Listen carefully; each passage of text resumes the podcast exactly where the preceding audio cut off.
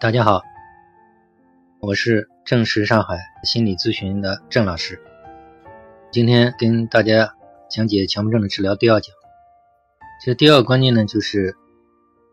用一个词形容嘛，真实。那么换一种角度来讲呢，也可以勉强称其为无为法。那么这个是一个什么意思呢？我想就是强迫症有很多年的一些求助者呢，他们呢可能在看了很多的资料，也求治了很多的地方，也用了种种的方法，可能呢他们就是很多人就觉得怎么强迫症这么顽固呢？为什么还是不能够得以解决呢？我想这里面就有一个重要的一点，就是我今天要讲的，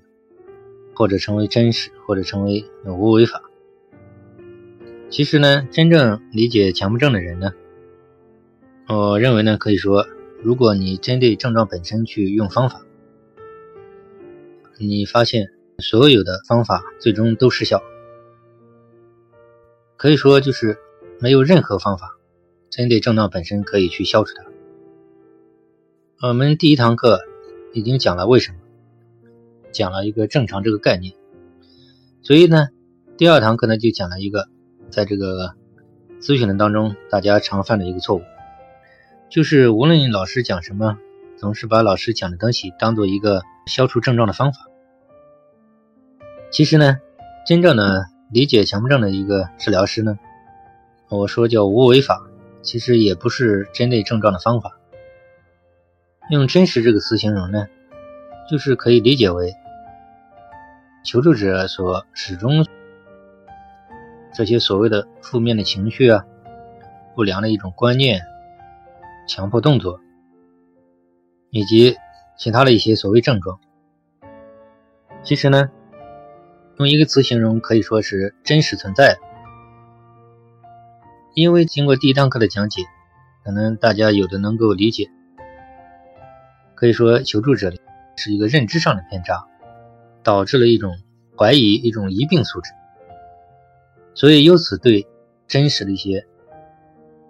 所谓的症状产生了一些冲突、内斗，总是找种种的方法想去给予解决，啊，由此造成就我们前几节课讲的这种所谓的内耗。那么所有的这些精神能量，从客观角度来讲，其实长远来看，都造成了对症状的一种强化和印象的一种加深。我们从这个咨询的实践当中，对强迫症的一个理解当中，我们也要设法求助者一点点的让他明白、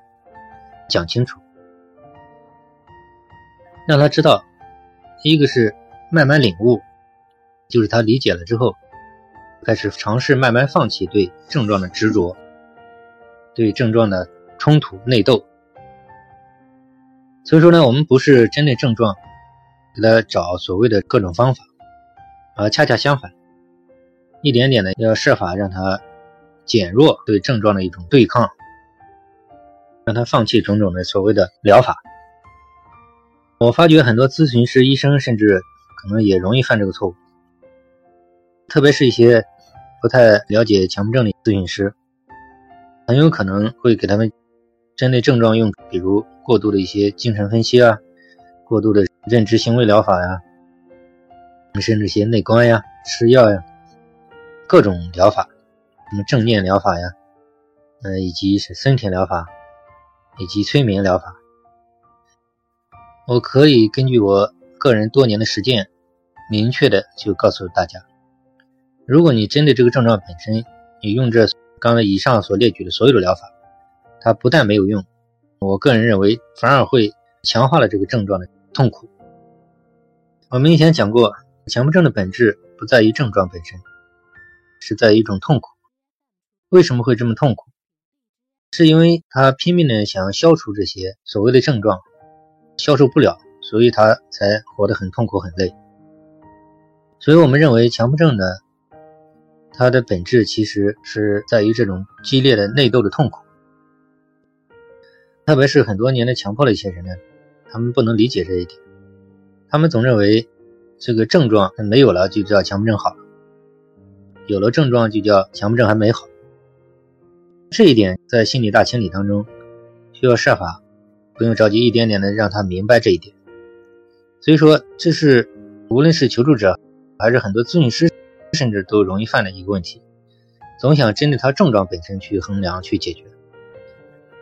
呃，我的理解就是他根本就不是真正懂强迫症的人吧，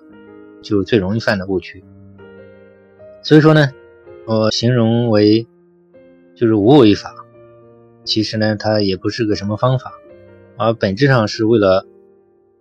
协助求助者去消除他一些对症状错误的执着，一种错误的做法，然后让他慢慢获得轻松，获得安静。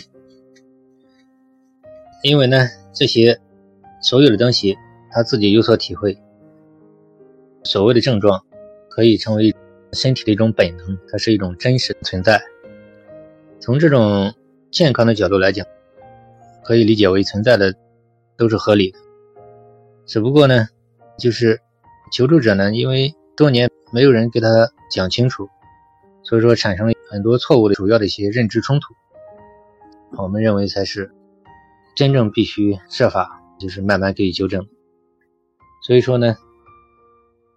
强迫症的这个本质不在于症状本身。嗯，希望大家能够理解。